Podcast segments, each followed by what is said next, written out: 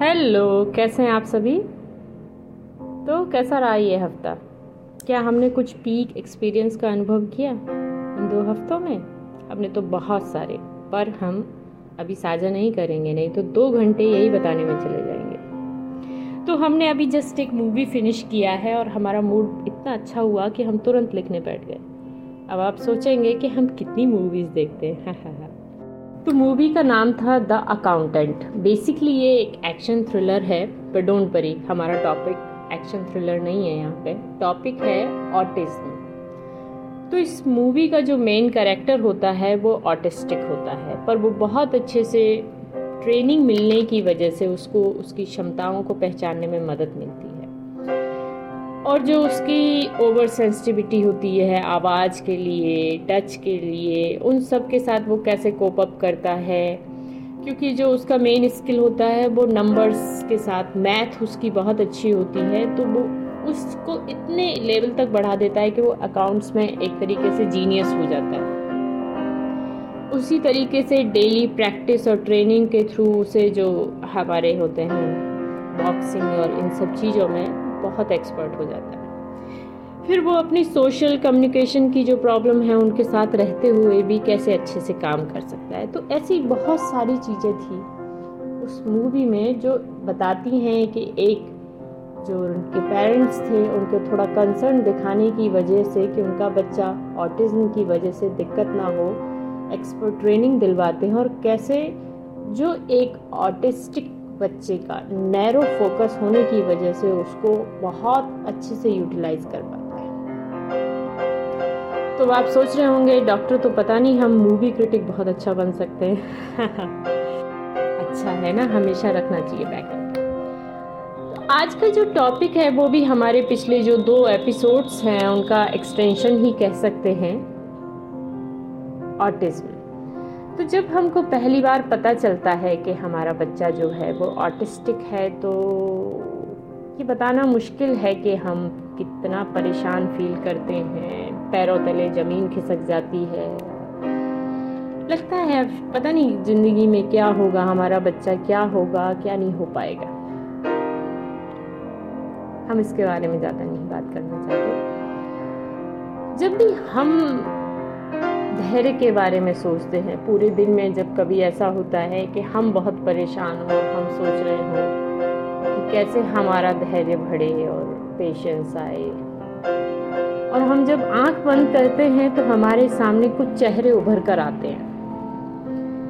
और यकीन मानिए, उन चेहरों में जो सबसे पहले आते हैं, वो उन माताओं के चेहरे आते हैं, जो अपने बच्चों की परेशानियों के लिए दिन रात जूझ रही होती हैं, उनकी देखभाल कर रही होती हैं और सालों साल गुजर रहे होते हैं। और जब हम सोचते हैं उनके बारे में तो हम सोचते हैं कि अरे, हमें तो ये सोचना भी नहीं चाहिए कि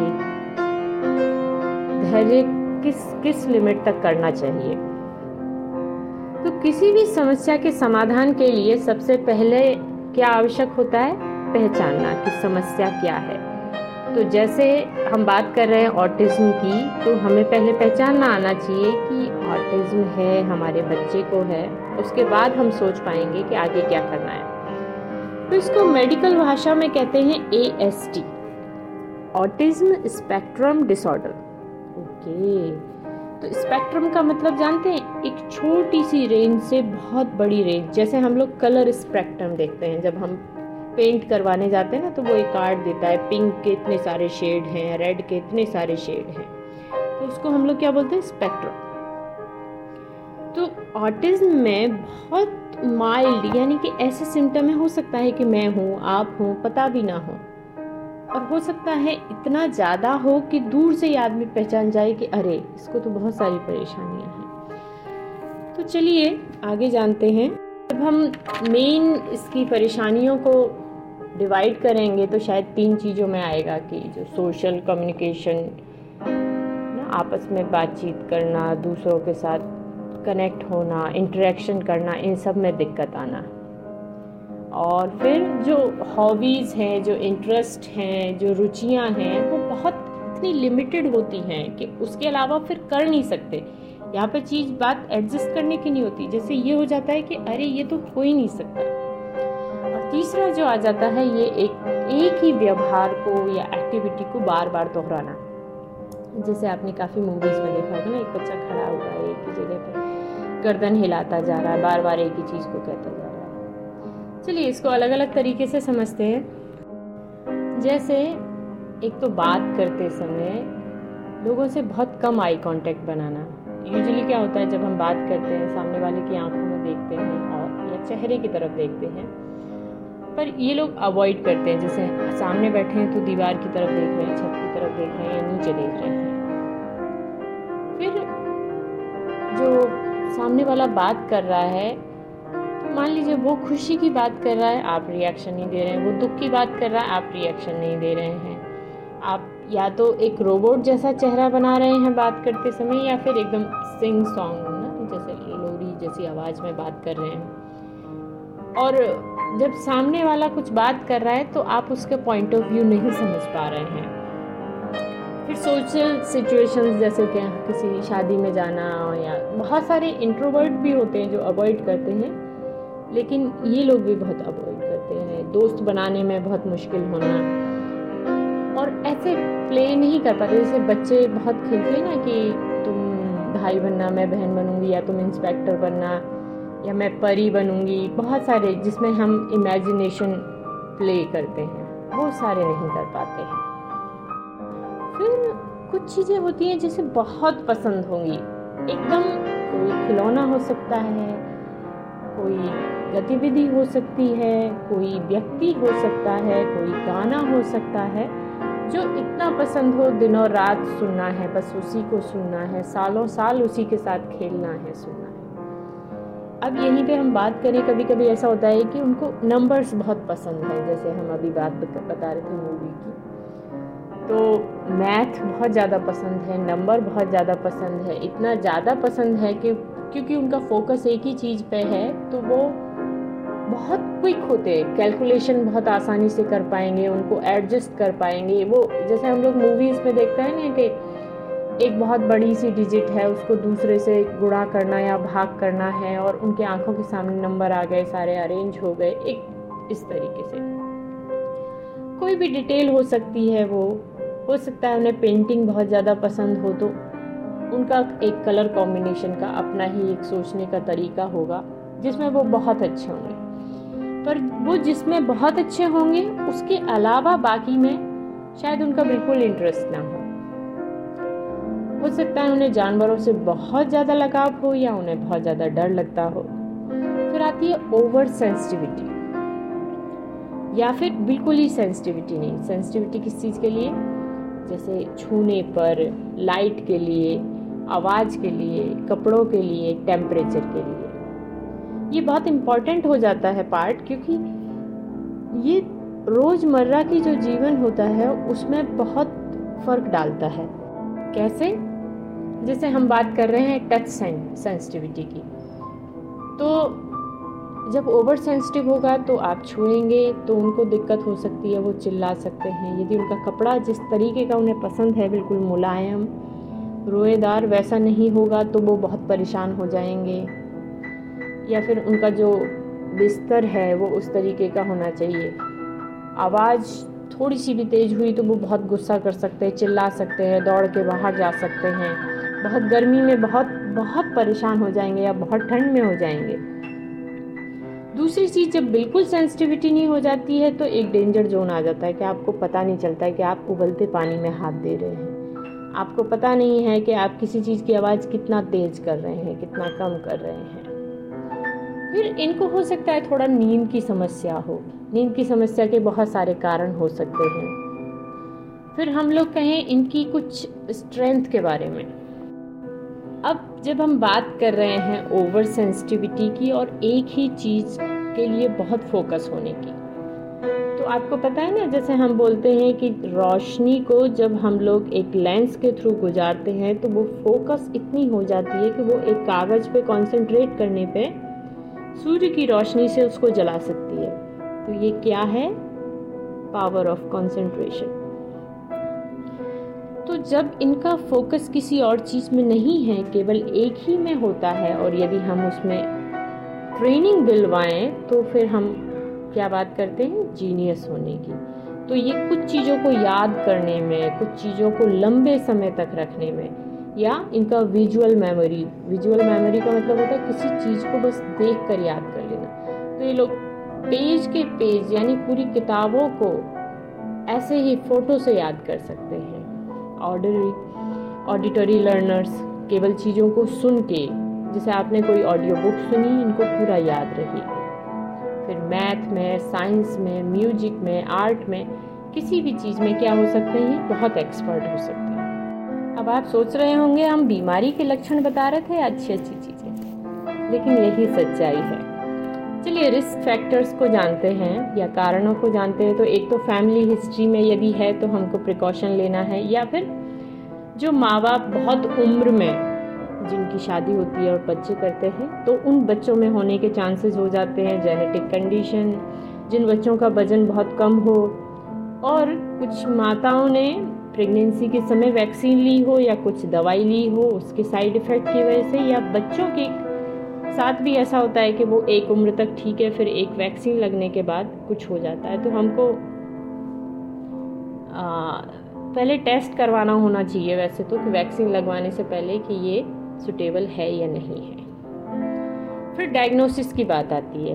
तो डायग्नोसिस में सबसे पहले हम लोग कहेंगे कि जो माता पिता हैं उनको नॉर्मल डेवलपमेंट के बारे में पता होना चाहिए कि नॉर्मल बच्चों के दांत कब निकलते हैं, चलना कब सीखते हैं, बोलना कब सीखते हैं। नॉर्मल आइडिया हम सभी को होता है परिवार के माहौल से।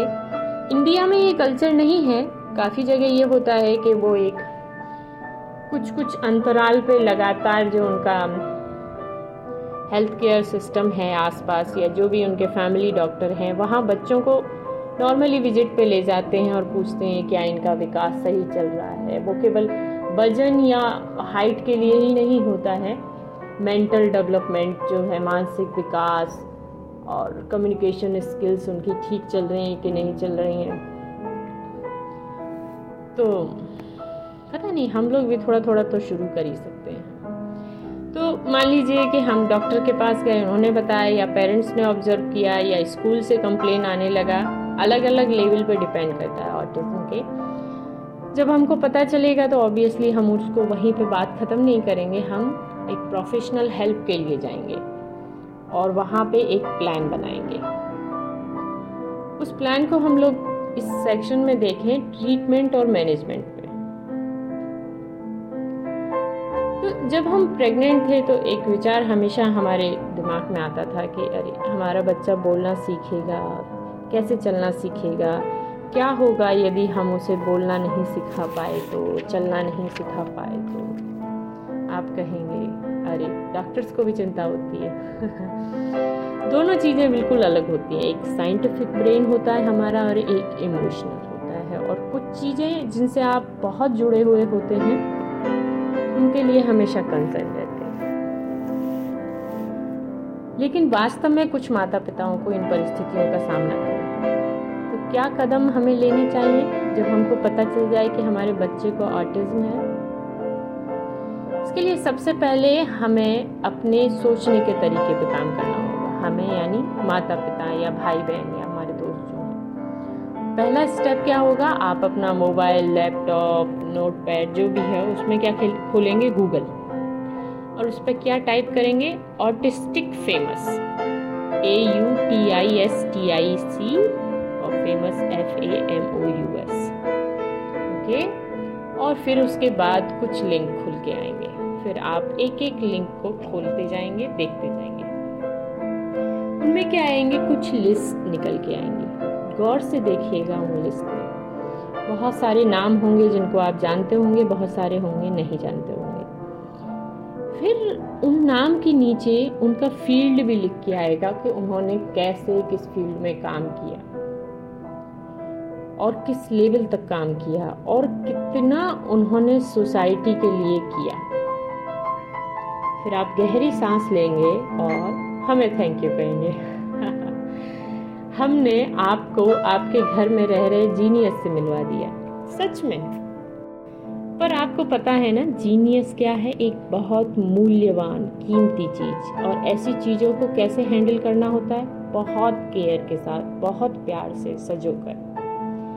नेक्स्ट स्टेप क्या होगा? नेक्स्ट स्टेप होगा, हमको एक तो मेडिकेशन के बारे में देखना होगा। तो आप चूज़ कर सकते हैं होम्योपैथिक एलोपैथिक जिस तरीके से भी करना हो होम्योपैथी में भी इसका बहुत अच्छा इलाज है, लेकिन हम फोर्स तो कर नहीं सकते आपको। दूसरा, जब आप एलोपैथी में यदि ऑटिज्म का ट्रीटमेंट ले रहे हैं तो ज़रूर उसके साइड इफ़ेक्ट को ध्यान में रखें और ऐसे डॉक्टर को चुनें जो बहुत कम मेडिसिन दे। ठीक है? सबसे अच्छा डॉक्टर कौन होता है? जो सबसे कम दवाई देता है। तो फिर उसके बाद हमने दवाइयाँ शुरू कर दी। अगला क्या है? हमको उसके स्पेशल फ़ील्ड को ढूंढना होगा। जैसे अभी हमने आपको बताया था ना, कोई एक आर्ट हो सकता है म्यूज़िक हो सकता है मैथ हो सकता है, कोई भी बहुत सारे क्षेत्र हैं जिसमें से वो एक फ़ील्ड में, दो फ़ील्ड में कोई स्पोर्ट्स भी हो सकता है, जिसमें वो बहुत अच्छा हो। उसके लिए क्या करना होगा? आपको बहुत सावधानी पूर्वक उसको ऑब्ज़र्व करना होगा, किसमें वो अच्छा है। आप कहेंगे ना, कुछ लोग ना बोल पा रहे हैं अच्छे से, ना चल पा रहे हैं, ना लिख पा रहे हैं, लेकिन वो कंप्यूटर में इतने एक्सपर्ट हैं जो आप सोच भी नहीं सकते।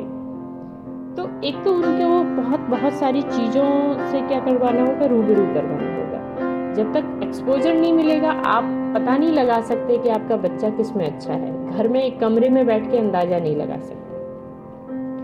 और हर चीज़ के लिए बहुत पैसे की ज़रूरत नहीं होती है। आप थोड़ा सा दिमाग लगाएँगे इधर उधर चीज़ें ढूंढेंगे सर्च करेंगे और ऑब्वियसली आप अपने डॉक्टर की मदद लेंगे। आपको आइडिया धीरे धीरे लग जाएगा। फिर हम लोग स्कूल पे जाएँ। यदि आपका बच्चा थोड़े कम सीवियरिटी वाले लक्षण दिखाता है, चीज़ें हैंडल कर पाता है तो वो नॉर्मल स्कूल में भी पढ़ सकता है, जा सकता है।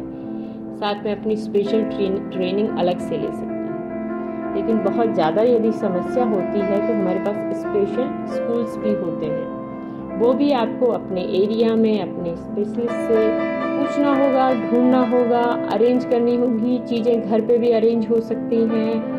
आसपास समुदाय लेवल पर भी अरेंज हो सकती है। कभी कभी क्या होता है, एक शहर में या एक गाँव में या एक कॉलोनी में कई बच्चे हैं, बहुत सारी समस्याओं के साथ तो हम उनके साथ एक साथ अरेंजमेंट कर सकते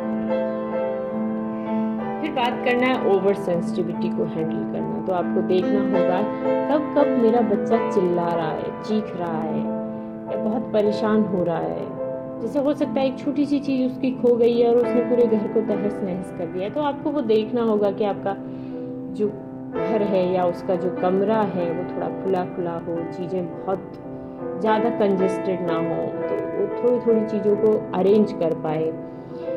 आपको उसको मदद करनी होगी खुद से थोड़ा थोड़ा सक्षम होने कभी कभी ओवर केयर भी हमको क्या बना देती है? कह सकते हैं, बोझ बना देती है खुद की लाइफ के लिए।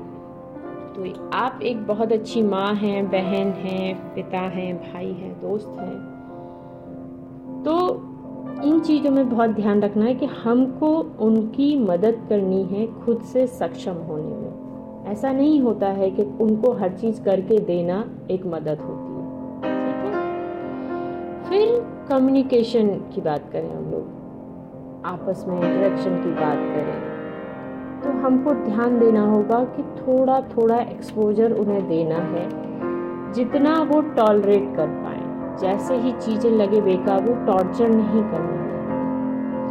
और कभी भी इसको ऐसे नहीं लेना है कि अरे, इस बच्चे के होने की वजह से हम घर में पार्टी नहीं रख पा रहे या पार्टी में नहीं जा पा रहे। हमने जैसे बोला ना, उसके अपनी इतनी क्षमताएँ हैं जिनका एक, क्या कहेंगे, असीमित है।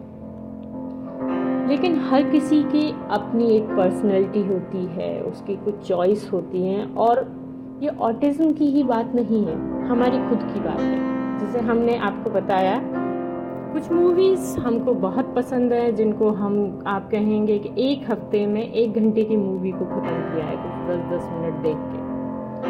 और कुछ चीज़ें ऐसी हैं जिनको हम बिल्कुल कर ही नहीं सकते, क्योंकि हमको वो बिल्कुल पसंद नहीं है। अब इसका मतलब ये नहीं है कि हम ऑटिस्टिक हैं तो लेकिन हमारे पास एक पावर है, हम अपने डिसीजंस खुद लेते हैं। पर जब दूसरों की बात आती है तो क्या हम उनको इतना स्पेस देते हैं कि वो अपने कंफर्ट के हिसाब से चीज़ें कर पाएँ? क्या हम उनकी मदद करते हैं कि वो इतना कर पाएँ? तो ये चीज़ें केवल ऑटिज्म के लिए नहीं नॉर्मल चीज़ों के लिए भी। लागू होती है। एक फैमिली में दूसरों की चॉइस को उतना स्पेस देना। एनीवे anyway, आगे बढ़ते हैं तो हम लोग इसमें कुछ और चीज़ों को भी जोड़ सकते हैं। जैसे कि ये लोग बहुत सारे भाषाओं में एक्सपर्ट हो सकते हैं जो ट्रांसलेशन में बहुत मदद कर सकते हैं। हो सकता है ये चीज़ों को लिखने में बहुत अच्छे हों तो बहुत अच्छे राइटर्स भी बन सकते हैं। कुछ कुछ लोग ऐसे हैं जो खुद से इस बीमारी को पहचान पाए, उनके माता पिताओं ने मदद की, समझ पाए और उन्होंने बाकी बच्चों की बहुत मदद की। एक हमको लगता है हमने बहुत सारे जब केस स्टडी की ऑटिज्म का तो इनका एक जो दूसरों के लिए बहुत भावुक होना, दूसरों की बहुत मदद करना और दूसरों के लिए सोचना और एक होता है ना सेवा का भाव होना इनमें बहुत होता है। तो हम यदि इनमें कोई और अच्छे से फ़ील्ड में एक्सपर्ट कर पाते तो ये सोसाइटी के लिए भी बहुत अच्छे से कर पाते हैं। तो अब हमको सोचना होगा इन द लास्ट कि ऑटिज़्म है तो हमको परेशान नहीं होना है, हमको एक प्लान बनाना है ऑब्वियसली इसमें पैसे का रोल होता है, लेकिन बहुत सारी संस्थाएँ होती हैं जो इसमें मदद करती हैं। हमको ढूंढना होगा कि हमारी सरकार की तरफ़ से कौन सी संस्थाएँ हैं, कौन से स्कूल हैं, काफ़ी सारे एन होते हैं। होम्योपैथी का इसमें बहुत अच्छा रोल है, और कैसे हमें घर पे माहौल बनाना है, कैसे हमें उनकी मदद करनी है, और कैसे हमें दूसरों की मदद करनी है। ठीक है? तो ये एपिसोड थोड़ा मदद करेगा, लेकिन बहुत सारी चीज़ें आपको खुद से जाननी होंगी, अपने विशेषज्ञ से मिलना होगा और आगे का स्टेप लेना होगा। ओके फिर मिलते हैं। Tata bye bye thank you